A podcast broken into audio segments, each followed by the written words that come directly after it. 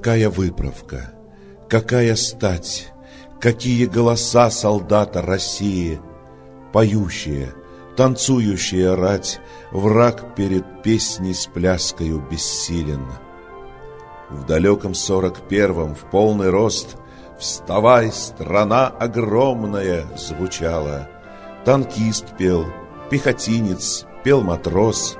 То было будущих побед начало. И вот теперь трагическая смерть. Вы на передний край летели с песней, но и погибнув, вам не умереть. Вновь песня ваша зазвучит, воскреснет. Ансамблю Александрова поклон. Цветы и свечи, слезы и молитвы. Но будет на века прославлен он, бессмертный полк, поющий среди битвы. Дважды краснознаменный академический ансамбль песни и пляски российской армии имени Александрова – крупнейший военный художественный коллектив России. За 88 лет своего существования он выступал на фронтах Великой Отечественной войны, побывал с гастролями более чем в 70 странах мира. И везде выступления александровцев пользовались поистине триумфальным успехом. Жизнь великих артистов оборвалась внезапно, что называется, на взлете – Будучи главным военным дирижером Вооруженных сил Российской Федерации, генерал-лейтенант, народный артист России Валерий Халилов дважды в 2011 и 2013 годах инспектировал военные оркестры в гарнизонах Знаменска, Ахтубинской и Астрахани.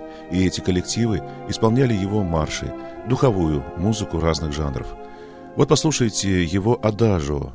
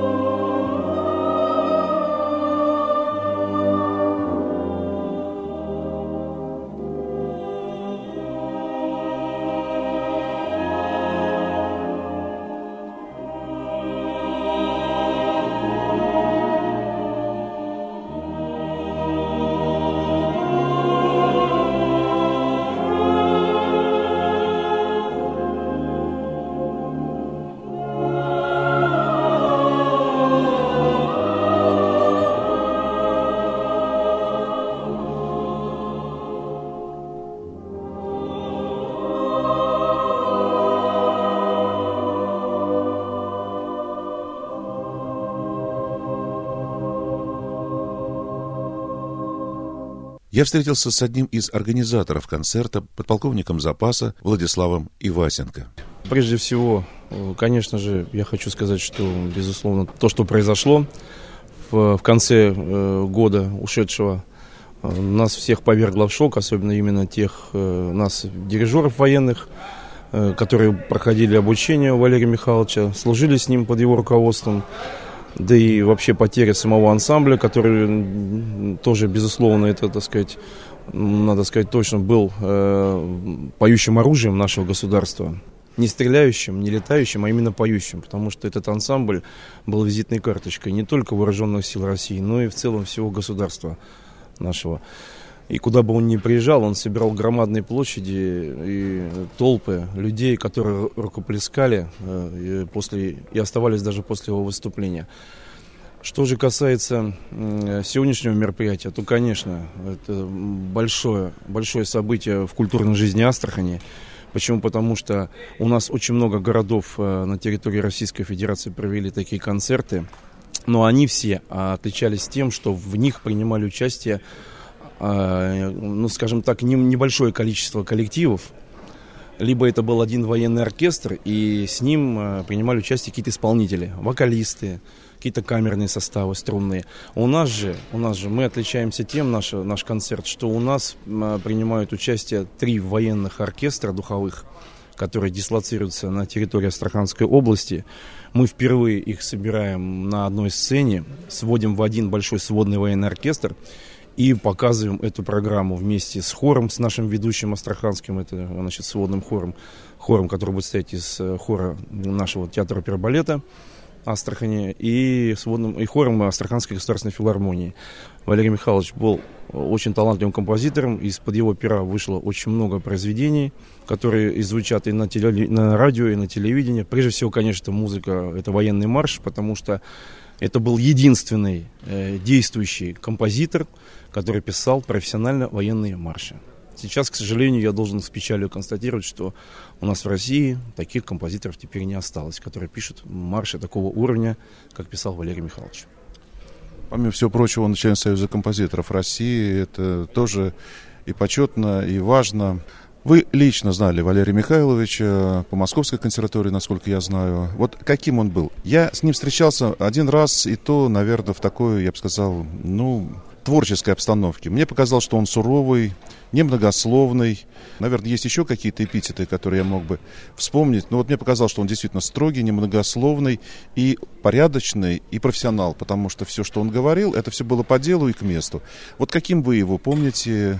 Ну, я так понимаю, что вы, ну, можно прямо сказать, в какой-то степени и ученик его. Да, совершенно верно. Я два года проходил обучение у него в классе. Э, я хочу сказать, что, повторюсь, что это талантливейший композитор, и вообще в нем сочеталось, казалось бы, несочетаемое. А помимо военной выправки, вот этой генеральской, этой строгости, у него была настолько какая-то такая совершенная утонченность, благородство – которая была видна, она видна даже и по музыке его. По музыке Валерия Михайловича видно все его возвышенность, благородность. Он был глубоко верующим человеком. Каждый раз, когда он приезжал в Астрахань, он был здесь два раза, он всегда посещал наш Кремль, наши храмы. Э, постоянно приобретал какие-то иконы. То есть э, и даже сейчас э, вот получается, что он покой свой обрел на родине, в деревне в Владимирской области, который, кстати, тоже он и его брат Александр Михайлович Халилов, они вложили большие средства, когда восстанавливали храм э, в этой деревне. Это бывшая деревня Халина. Поэтому я могу сказать об этом человеке, что вот это вот несочетаемое, но вместе с тем он настолько это искусно все сочетал, что когда нужно было быть строгим, он был строгий. И он не позволял никому никогда расслабляться. И нам, военным дирижерам, и ученикам, курсантам, и уже действующим дирижерам, и военным музыкантам. Но при всем при том, он мог иногда и какую-то шутку сказать, тоже высококультурную, касаемо искусства, как-то поддержать. Он всегда вникал во все проблемы музыкантов и дирижеров. Ведь надо сказать, что он объездил всю страну, не только весь мир с гастролями, но ведь он еще в бытность э, главного военного дирижера инспектировал военный оркестр, а это более 300 оркестров.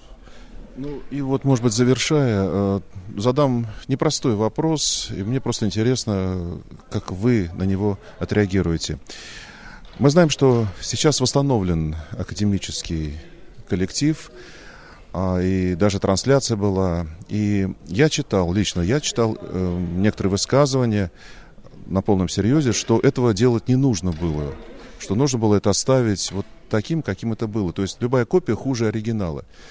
Я не согласен с этой точкой зрения. Мне интересно, что вы думаете. Надо ли было восстанавливать э, вот, коллектив этот творческий, или все-таки нужно было оставить как память и, может быть, заняться чем-то другим?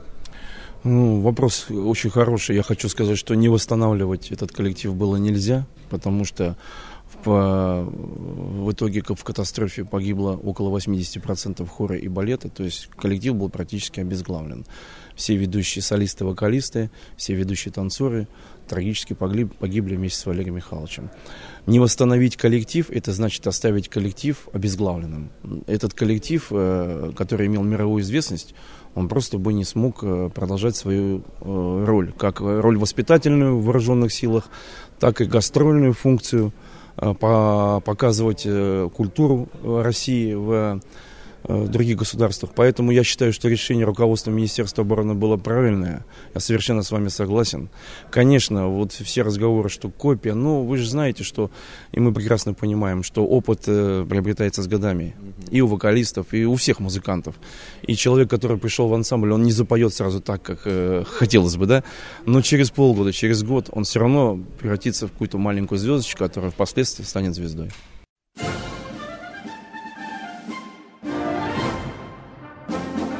Наибольшее потрясение, по мнению многих, испытали все присутствующие на концерте «Реквиеме», когда зазвучал марш «Милорадович» Валерия Халилова.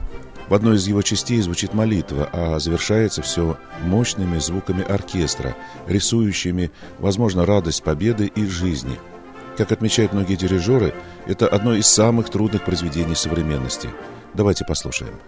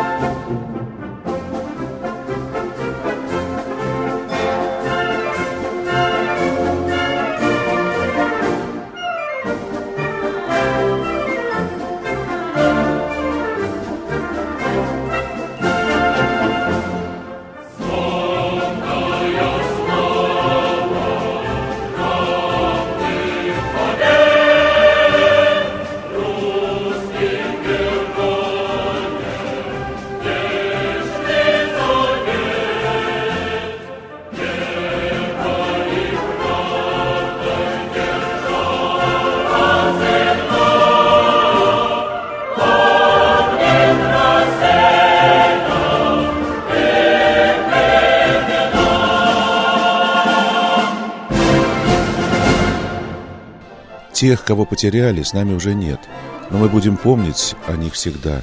Такими словами завершился Астраханский благотворительный концерт «Реквием» в памяти артистов ансамбля имени Александрова. Автор ведущий записи монтаж Константин Гузенко. До свидания.